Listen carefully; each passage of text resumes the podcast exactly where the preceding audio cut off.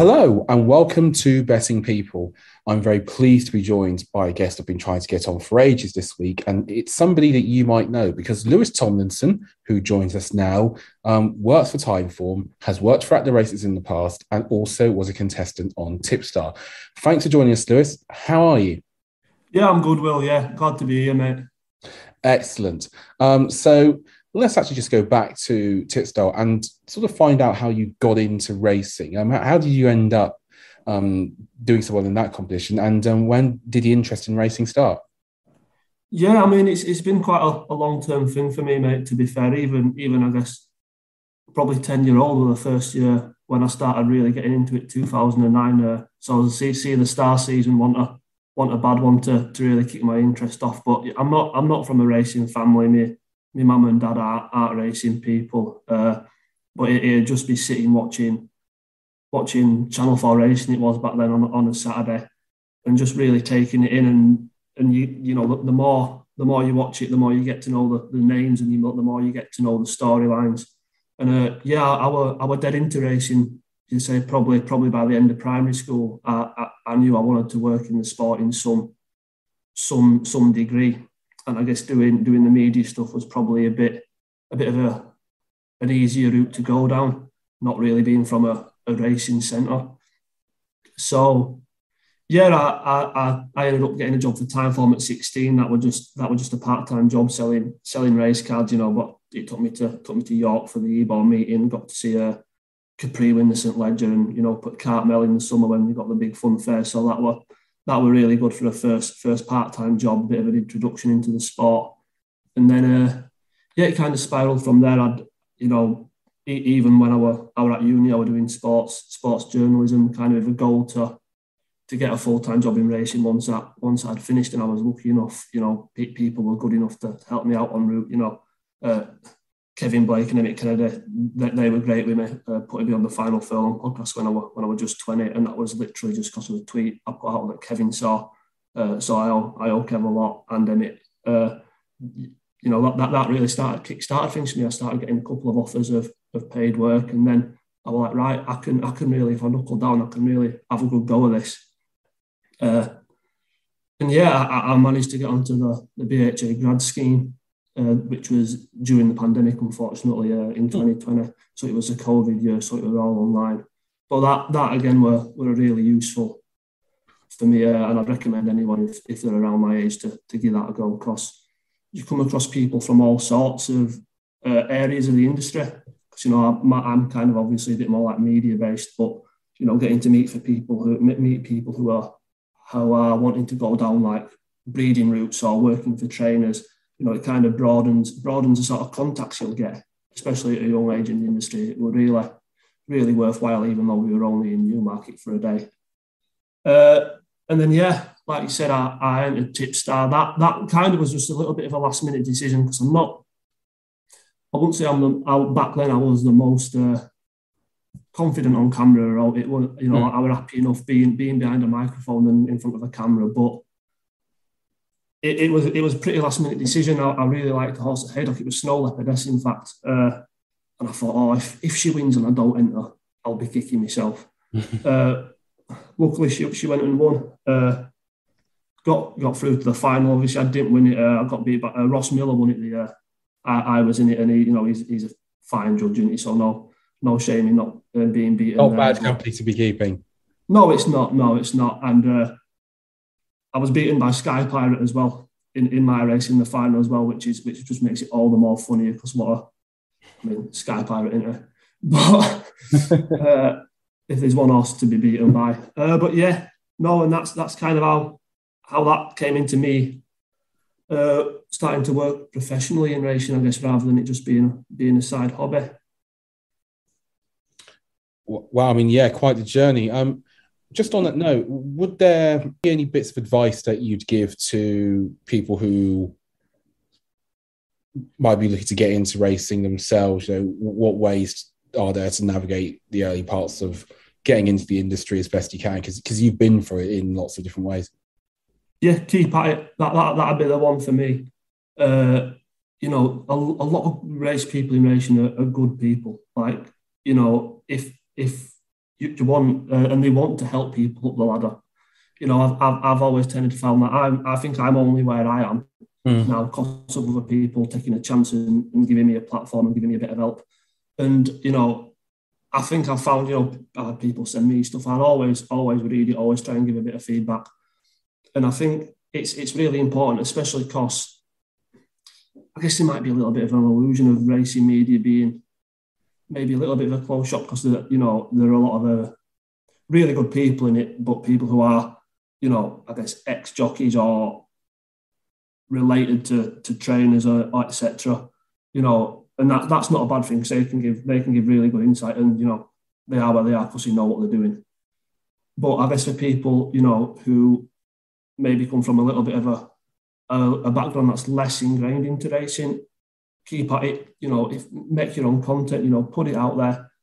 People, you know, and people will watch it if it's good. And even if it's not good, you know, there's there's ways you can have advice and uh, learn and keep growing. And that that'd be the one thing keep at it. You know, when when uh, Kevin and Emmett invited me onto the final furlong pod that morning, I was I was literally uh, applying for courses to be a personal trainer because I thought, right, there's, there's no chance I'm gonna I'm gonna have anything coming out of this. Really, I thought, you know, kind of being where I am in the world, I thought it might be a little bit of a close shop. I might be better off going and doing something that'll give me a, a steadier, you know, more regular income where there'd be more work.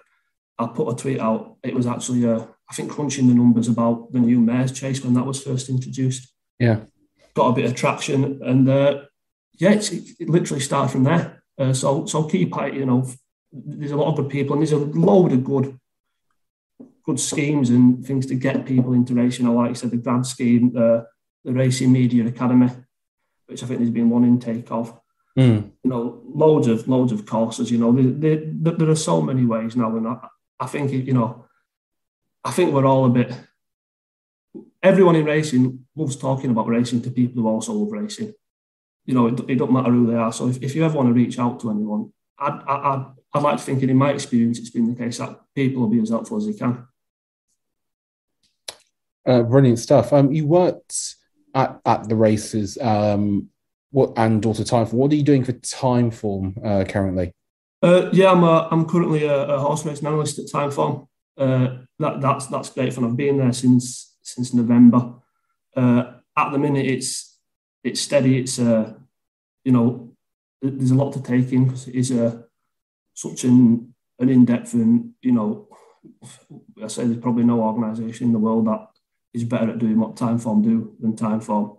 You know, it's, I guess it's a little bit like coming through like the Ajax Academy, isn't it?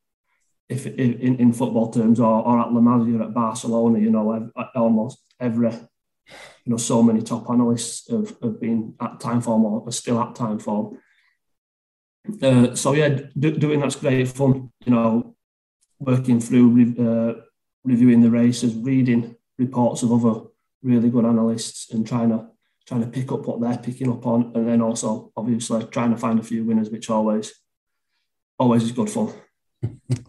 Indeed, and the constant challenge. Um, are, are there any f- sort of themes or any tips that you've actually picked up in your few months there? Are there things now that you do a bit differently that, that you think oh, that's that's interesting. Or how did I not notice that? Uh, I, I, I think I think the main thing, I guess, especially when it, kind of comes to a putting putting horses up point of view, is to back yourself. Is to if if if, if you have if you have an opinion, uh, even if it may be slightly against the grain, if, if you can if you can justify it well enough to yourself, uh, back yourself. You know, I, I, I, I think that's something that that's important and that's been well uh, well taught to me is that don't don't don't let yourself be swayed. Mm. And um, just on that, now that you work obviously for the organisation when it comes to sort of you know sectional timing, etc. Um, was timing something that you found as a tool when you were sort of getting into racing? Was it something that from like the first day you had an interest in like putting horses up or tipping? Um, it was a central part of what you do. You know, have you always been into times and using them um, when you're punting?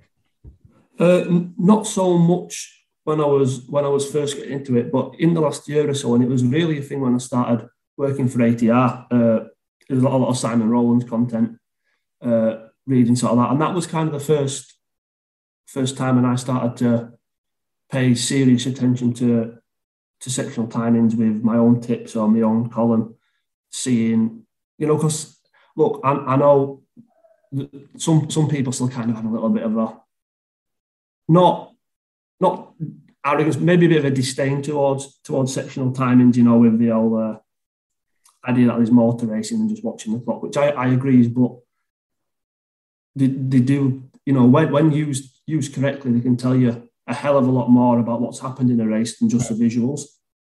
Uh, so yeah, I've, I've definitely become maybe not quite a full on sectional a sectional nerd yet, but no, it's been it's been really really interesting to see how and when the best places to apply them are, when uh, when to use them and when the most useful because they are really useful when done the right way and you know even got even going back to like I remember last year like when Baaeed won at Leicester he put up a ridiculous number yeah. sectional wise you know like completely absurd uh, Emily Upjohn on her debut uh, at Sandown. It might have been the second start actually, uh, but when when she won first time up this season, like that was an absurd number as well. You know, and even though these things, you know, obviously look good in the visuals, when the clock backs it up is when it really tells you that it's a it's a properly properly top performance. I mean, we'll have a look at Little Big Bear this Saturday as well. He's a, he's another one who, uh, who that applies to. But yeah, no, I've, I, I think I've I've very much grown to respect sectionals much more, I guess, and, and use them more myself in, in the last year or two, definitely, and especially more so with Timeform when it's you know an integral part of what we do. Um, and do you find that there's adequate information when it comes to timings with most of the race meetings that you're covering, or does it vary from course to course? Uh, it, it's a tricky one. That I mean, official times are are, are a problem, aren't they? Really, uh, you know, the, the, accuracy of them and, and getting getting accurate ones. We, we take our own times, uh, our own sectionals uh, at Timeform uh, using using a video software that you can slow really down uh, when, when they pass the post. So hopefully our, our figures are about as accurate as they can be. Uh, but yeah, I'd, I'd, I'd, I'd say, look, it's that, that's a bit reliant on camera angles, but I think the wider problems, you know, I'm not sure whether this this is still the case, but they were were they not fully available in Ireland at uh, official times, etc. Uh, fairly recently. So look, it's it's a it's it's one that I, I, think I think if if you want to put the effort in to do so, you, you can generally manage with most courses. Just to end part one, um, now you've been with Timeform as an analyst and you obviously been in Tipstar, you know, it's fair to presume you've been punting a little while. Um, what are the three lessons you'd say that you've learned um, in what's been a career that's gone rocket sized in a relatively short space of time that you think um, other people should know about? You know, are there any, what have you learned about your betting um, since you've been, well, doing it semi professionally or, or, at least semi seriously? Uh, I, I guess I guess the key want to be disciplined. You know, you're never as good as you as you think you are on your good days, and you're never as bad as you as you make yourself look on, on your bad days. You know, uh, don't don't let the bad days affect you. I I, I was bad for that when, when I was younger, when I was 18, 19. You know, I'd, I I don't I wouldn't put my bets on kind of at the start of the day. And if I backed a horse who lost in the first, I might bottle back in a winner in the next and that that'd do my head in more than losing the money. Uh, so the so the disciplines come come kind of now now knowing not to uh, not to overreact on your bad days, and by the same token, when you're doing all right, you know you're not a genius. You don't have it all worked out. You know, mm. you know you're probably going to have a stinker at some point in the next month so it's it's it's really important, you know, keeping your discipline, keeping your head, keeping keeping your stakes the same, really. Uh, and I, I, I guess, uh, like I said earlier, backing yourself, you know, knowing knowing when when mm. you think the, the majority are wrong and when you're right not to really be swayed by by other people's talk. You know, that's that's that's the way you're winning this game is when is when you're right and everyone else is wrong. Uh, it, it, might take might take a few goals. but yeah. that's that that that for me is, is, is key for a for a young person, and especially uh, I guess I guess the third one I'd say as well, and this this might other people might kind of disagree with that, but the idea that everything kind of has to be a a massive price to be going in on. I don't think so. I, th- I think some of the best value bets you, know I've, I've had all year have been shortish, sub two to one.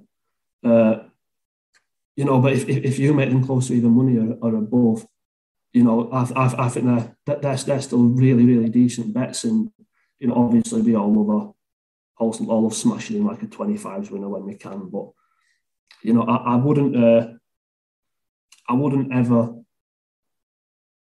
be call myself one of the punters who, you know, won't go, I won't, I won't touch anything that's sub, sub a certain price. You know, if, if, if, if I give it a bigger chance than the bookies do, I think it's worth worth a play. A very solid way to end part one of this interview. Thank you very much, Lewis Thomason, and thank you for watching. Hello, and welcome to part two of Betting People with Lewis Tomlinson. Um, going to get really into handicapping and more on punting in this part. And I want to start by asking you, Lewis, um, how do you go about assessing a typical race?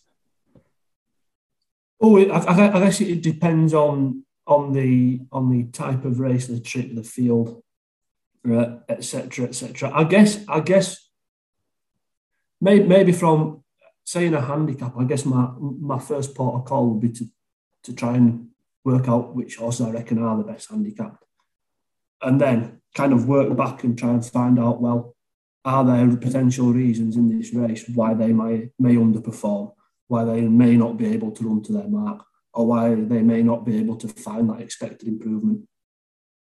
Uh, I, I, I, guess I'm, I'm I'm quite a numbers a numbers man. I don't I don't keep my own my own personal ratings, but you know I say I'm a, I'm a Timeform man. We have our ratings. We have you know, and you kind of have your own. I think everyone in racing kind of has their own figures in the in the head of what sort of ability horses mm. are running to, or you you rate them as which ones are overrated, which ones you know, might have a bit more to come. And I think that that's kind of my starting point. But then obviously on the flat, uh, you know, looking when you're looking at the Stewards Cup when it's you know a week or two ago when it was all, all the hold up horses on the on the near side coming to the fore, you know, and, and that that was pretty pretty predictable if you were to look at the uh, the draw and where all the pace was. You could have you could you know you could have gone gone pretty close along them lines and, and come to a similar conclusion of what actually happened in the race, even even if the horses might not have been outstanding uh, on on their form claims.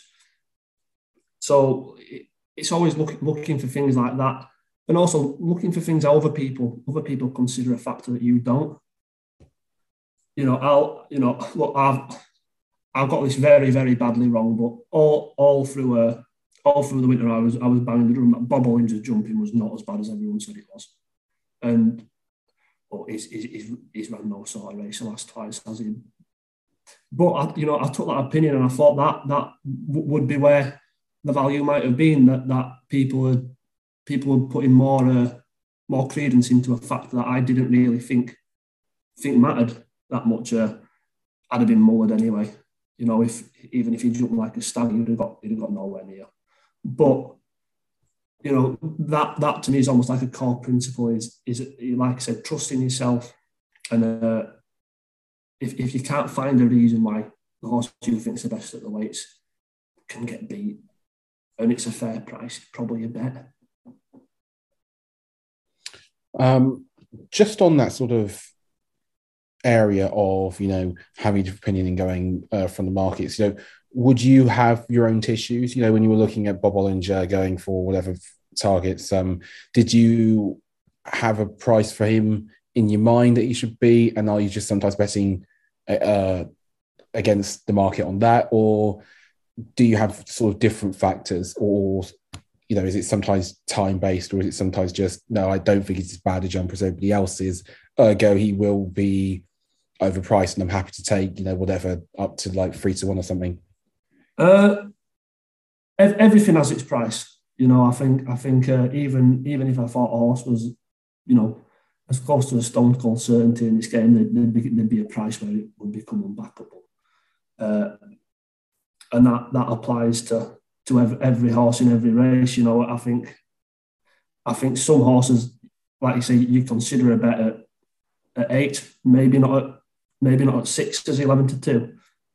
Uh, so yeah, like I say, I, I, think you're probably doing your head of, of when you know in your head when you think a horse is is becoming too short. Uh,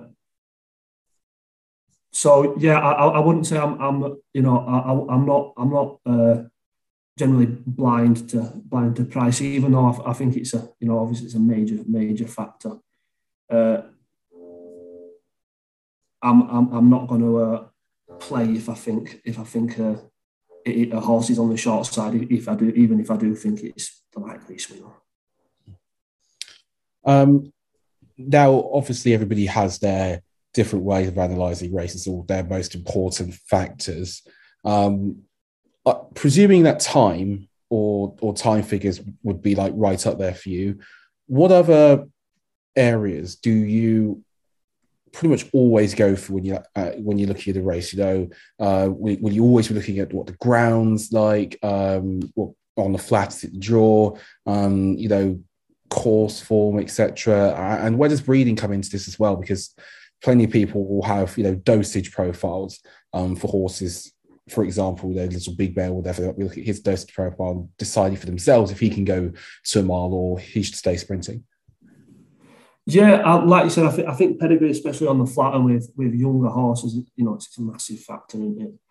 You know, it's I, I, I tend to uh, be more keen on putting kind of like handicaps with slightly more exposed horses.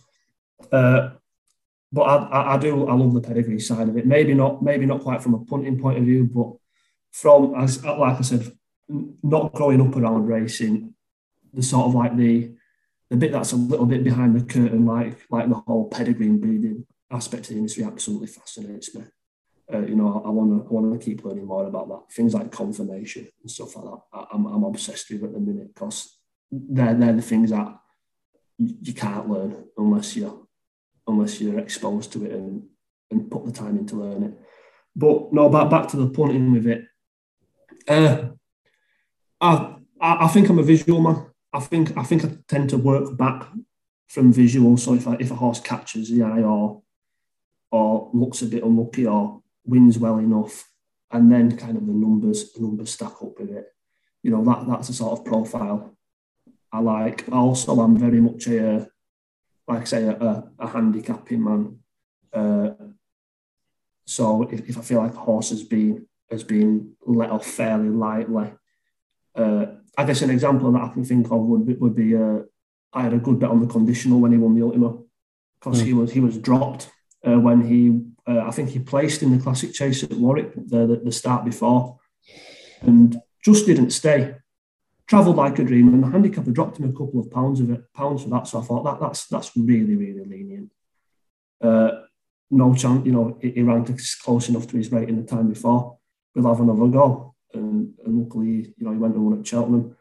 Uh, on the same topic, if a horse only goes up, you know, five, and I'd make it eight, it, it's still well enough. So I've, i think I'm very much a, a, very much a visual man, and then I kind of use using numbers and figures etc. to uh, to back it up. But obviously, like you said, things like course form ground is, is all all hugely important. But I, I, I, guess I would say is I'm I'm very much a I give it a go before I write it off mm. sort of character. You know, the idea that oh, a horse who hasn't run on on on soft ground or heavy ground, that wouldn't be enough to put me off backing them on their first run. If they've run badly on it, fair enough. But I would I'd, I'd, always be happy enough to give it a go until I see that it can't. I'll assume that it, it might be able to. Um, do you have any sorts of? I mean, I've, I've heard about the races you prefer. You know, handicappers with, with more exposed horses in them. Um, are there any courses in particular that you're a fan of or not a fan of? Um, you know, particularly on the flats, of course makeup is so so important uh, these days. And of course, we know, we can literally now map out um, store performances, etc., which you can get a lot of on Timeform anyway. Um, so, are there any places you prefer, from a punting point of view at least, to go and do your work at? Uh, yeah, I, I, I guess so. I'm, I'm not a. I guess something where that where a the playing field is kind of already slanted a bit. Uh, would kind of be the sort of courses I'd I'd enjoy punting at uh, the least. So you're looking at your ones with the, uh, you know, built-in draw biases, your Chesters, or you know that Golden Mile they have at, at Glorious Goodwood, which is a you know a race probably the race most affected by the draw, you know, in in in the country. They're the sort of courses I'd, I'd be less keen on punting, but I'm like I say, I don't have any particular hard and fast rules. I'm not I'm not mega strict on on you know, oh this is a this is a Chester, I won't punt it. Uh, in an ideal world, I'll, I'll, I'll find, you know, I, I prefer putting up the course I consider the fairest, but mm. those things are clearly factored in. You know, the draw biases, etc., are factored in when you when you're deciding your bet anyway. Just sometimes it's it makes things a little bit trickier trying to work out how much how much value to put on them in certain circumstances. Um, one thing that we ha- we do ask people on here uh, is what they believe sort of their their top skill is. You know, for, for want of a better word, I, I, guess I might say edge, but what do you think is the one thing that you do really well when you're either analysing races or tipping or, or, or looking for clues sort of in hindsight? Uh, it's a hard one that, but I, I, I just think, oh, you know, over time with with watching it, I, I think I think you learn to be to be a decent judge and, and sometimes sometimes you'll be wrong. Uh, but I, I, I, trust my own judgment with with with the visuals. Uh, I, like I say, I'm, I'm I'm quite a numbers man when it comes to comes to handicapping, and I've, I've got a I've got a fairly decent uh, sort of like mental mental library of the sort of figures that I, I have horses running to recently and what I think they're capable of running to. Uh, obviously alongside all the all the treasure trove of information that, that you have on Timeform. So it's it it's I, I guess I'd say it's it's a weird one, but I guess my, my edge just kind of comes from comes from my own my own kind of visual judgment, I guess, and you know, hope, hopefully that'll that'll that'll stay there, and it you know without without wanting to sound you know blowing blowing any sort of trumpet. It's not a you know, I'm, I'm, I'm happy enough that I, that I back my own judgment and I can, you know, gauge well enough when when I reckon a horse is well in at the weights based on what it's been doing previously. Thank you very much. I think it's a good place to end part two of this edition of Betting People. Thank you, Lewis, and thanks very much for watching. Hello, and welcome to part three of Betting People with Lewis Tomlinson. We're going to talk about the great game of racing and throw a few questions at Lewis regarding the sport and its future. Uh, starting with one which I've asked previous interviewees and I've also seen asked on Twitter today, but I'm going to modify it a bit. So, Lewis, if I can put you in charge of British racing, what three things would you change about the sport if you could, and why? Yeah, Christ, mate, that'd be a that'd be some world that. Uh, but no, look, the, the most basic one and, and, the obvious one is the, the fixture list and the program needs needs starting again. Like the races we have aren't fit for purpose generally. There needs to be less racing, more competitive races at all level, at all levels of the sport. Uh, stop giving out cheap black typing, you know, and I, I understand the reasons why you know, the, the increased mares program is coming under over the jumps, but some some of the listed graded races they're absolutely dreadful. You know, there's a listed uh, listed juvenile juvenile fillies event. I think one at Aintree one at Doncaster, both. I think one in December, one in January. You know, you, you can win that and be rated 115. And you know, I, I, ideally, in my head, even though I understand why these these races exist, I don't like them. Uh, and you know, to me, being a listed winner or a graded winner uh, should have a semblance of, of, of, achievement to it personally. Uh, so I'm, I'm, not a fan of that. But even like even you see on the flat, so many small competitive races uh, with with short price favourites that are of no interest uh, to punters or viewers. That you know that's an obvious one, and hopefully, hopefully, almost everyone will say that. Uh, another thing I, I, think probably a little bit more of a personal one is I, I kind of wish we'd abandon even further the kind of the idea of racing as a sport of kings and trying to portray it as some sort of elitist uh, endeavour, some sort of pastime just for posh boys, because I think it does more harm than good nowadays.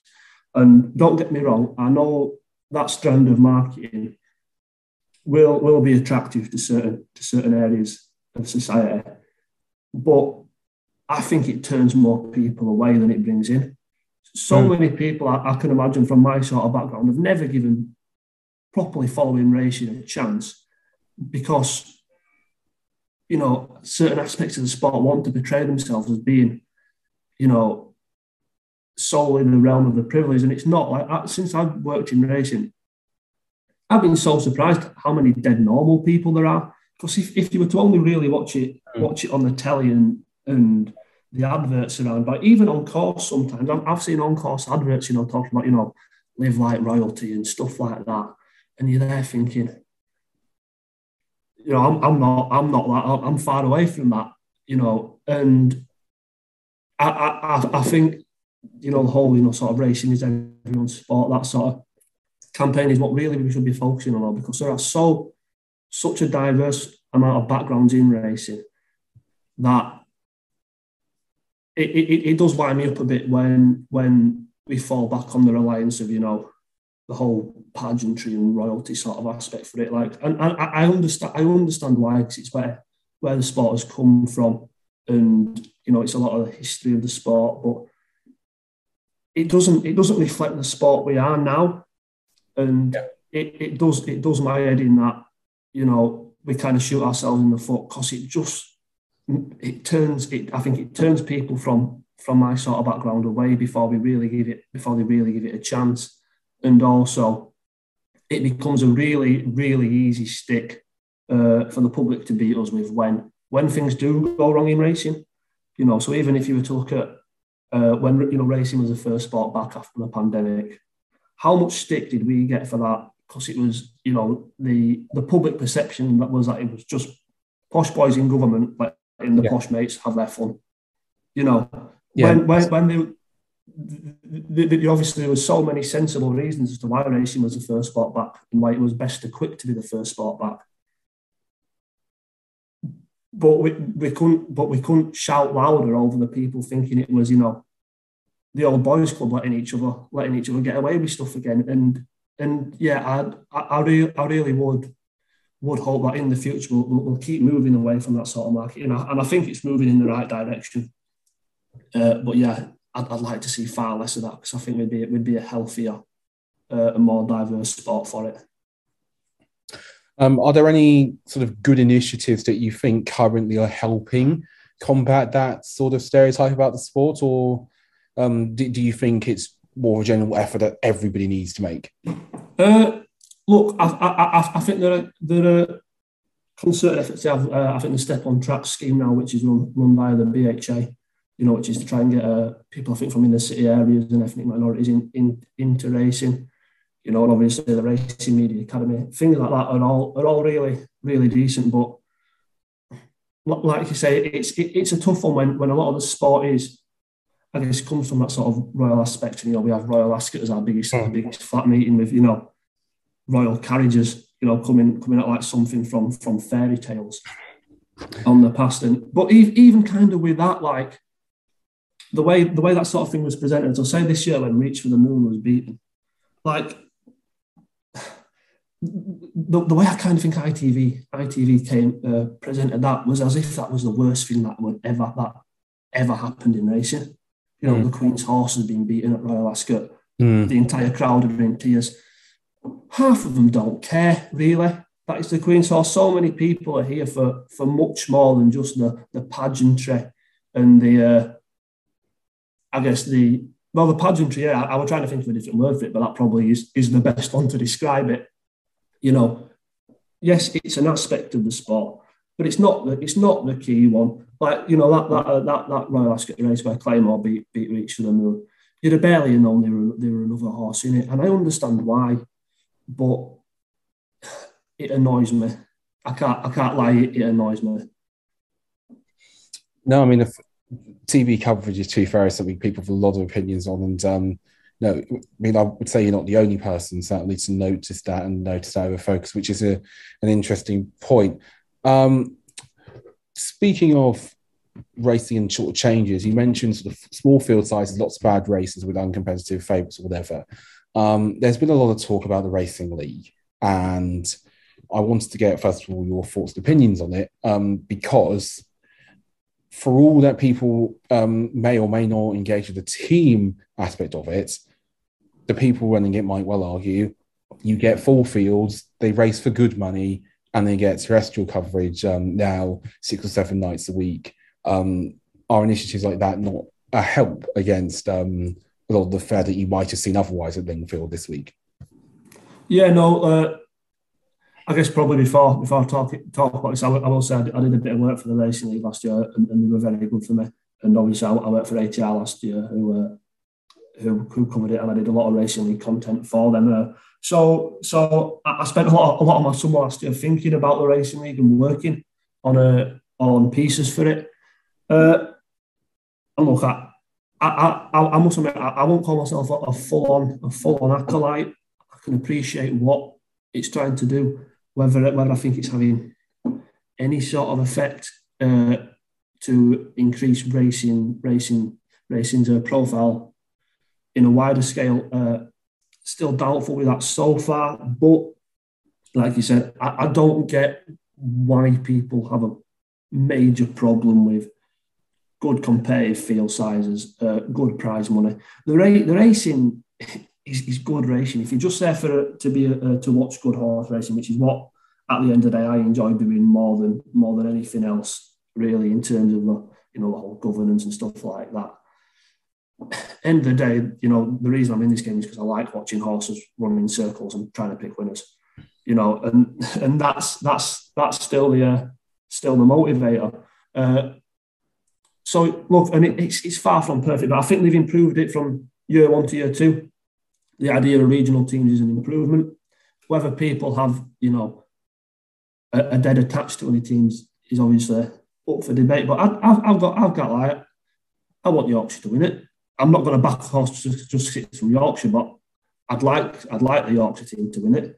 Uh, and it, it is going to be a it's it's a really tough one. It's six weeks a year with a hell of a lot of planning going into it, and it's the sort of thing that you are having to they are having to learn on the job with it, and that learning on the job, you know, is going to have to take place over quite a long period of time because it is only for six weeks a year. So, like they said, I've seen Charlie Fellowes say this week having nurseries in it uh, is a poor idea, and I can't say I disagree with that. But that's something that, that might be refined again next year. Like, like I said, whether, whether the wider gimmick uh, is going to is going to be of any benefit to the sport, I'm not I'm not fully fully sold on yet. But it's as good racing on Thursdays as you're going to get for a large large portion of the year, and and that that to me is is worthwhile, even if even if the other stuff surrounding it, other people can take or leave. Uh, I don't get the the sort of virulent hatred of, of the racing league that some people do because it's you know if you just said as a racing fan, they are good races. Uh, very interesting indeed. Um, lots of people here um, have, I mean, we can watch racing from pretty much anywhere in the world now, and we do. We consume a lot more of international racing now than we used to, which is a very good thing in my, my view. Um, lots of people think we should do things more like other countries. Um, are there any examples around the world of, of, things you see other racing jurisdictions doing, and you think suddenly, well, hang on, why aren't we doing that here? It's a great idea. Oh, that's that, that's that's a tough one. That uh, I guess I guess for a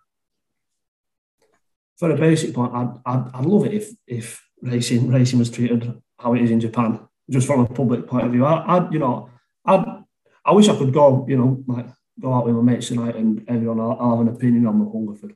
You know, everyone I know in who likes racing, I know via Twitter or via via uh, work. So I'd, I'd love that, but that's that's not really a, a governing body sort of thing. That's just more its position in the in the I guess public consciousness. Uh, prize prize money is an obvious one. You know, obviously, you know, we're, we're exporting loads of our, our horses over to the east. Uh, I wish we could we could kind of allay that because it's like I say, it's kind of that, that sort of middle middle group three listed to top handicap band that are, that are going going abroad and and they're you know they're, they're a sort of horse that, that we really miss because you, you are getting you are getting kind of really uncompetitive listed Group Three races and, and the top, you know, uh, and your sort of major heritage handicaps aren't aren't uh, getting to the getting to the levels of competitiveness you'd have liked. Uh, so, I, you know, I, I don't think there's there's anything in particular. I, there, there are things I admire about other racing jurisdictions and things things I like most about them. But it's kind of about like the practicality of whether I look at and go, all right, we can nick that. Uh, I'm not sure that there are any that that I find blatantly obvious at the, at the minute. Uh, one thing I would say is I don't I don't like Grade One handicaps personally. The Melbourne Cup is a, is a class class ah. class race. The Melbourne Cup is a class class class race, but you know, and I love that for what it is. But I wouldn't have Grade One handicaps over here. Uh, because I think the top level is a top level. You know, they, they don't they don't have handicap system in you know in the golf. You know, at PGA Tour golf. You know, you're not going to get someone playing off 21. I, I don't mind. You know, I like graded handicaps, but for me, I wouldn't I wouldn't want grade one handicaps introduced over here uh, on the flat or the jumps. Because to me, the top the top level should be trying to see who is the best. Um, just on that note, we're speaking, gosh, a couple of days, I think, after the BHA's made their pattern changes for the jumps. Um, w- would you be in favour of sort of that split? Um, I think grade three, I think grade three handicaps have been done away with, um, and no, listed handicaps have been done away with. You're either a premier handicap or you go to a class two. Um, would you be in favour of that? And in general, the changes in classification because the juvenile hurdle, the finale lost its grade one status, things like that? Yeah, well, I, I, I guess the handicap, the handicap thing is is that just not window dressing really. You know, it's, it's still going to be the same the same group of horses winning the race, whether you call them grade two, grade three, premier, listed or what, whatever. You know, in to me, it makes little sense over jumps anyway, why you have the grade two and grade three handicaps. Because Peter Marsh is a grade two, but the Hennessy is a grade three. The Grand National is a grade three. How does that make sense? How is a Peter Marsh a better race? I know it had a good winner this year and the year before, to be fair.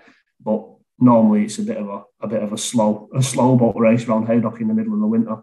Uh, if if you were just looking at that on paper, you'd think that Peter Marsh was a more prestigious race than, than I said the Hennessy the Ladbrokes Trophy, sorry, and uh, you know the Grand National. When no one sane would say that. You know, so so to me that's that's just rearranging the chairs, and it? It's, it's not gonna not gonna actually affect anything. Uh, I don't mind that they've that they've downgraded the, the juvenile hurdle. To be fair, I, I've said before, I, I don't I don't really do you know what, I don't really like the Tolworth from the Challow being grade ones either. Uh, which is which you know I know other people probably probably will disagree with that, but I I don't like uh, like I say kind of cheap black type, and I know I know having events so early in the season for a fairly small population of horses. I'm not I'm not a massive fan of. Uh, I'm not even I'm not uh, I'm not even sure whether you know whether that had even I guess strengthen strengthen the Irish stuff more. But even even I think the Knight Franks are great too, isn't it? At the same time as the uh, yeah at the same time as the finale. So even the Irish juvenile hurdle, which you know nine times out of ten you'd probably say for the immediate future will be a stronger race. He's a great two, so I don't mind that.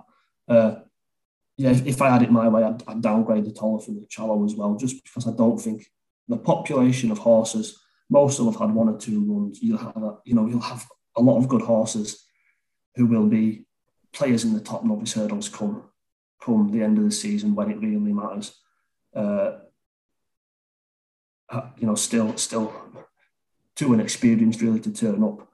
Uh, so I'd, I'd, I'd do away with them and and hopefully that that that would I don't think that would strengthen the program. But like I said, I don't really like like cheap black type.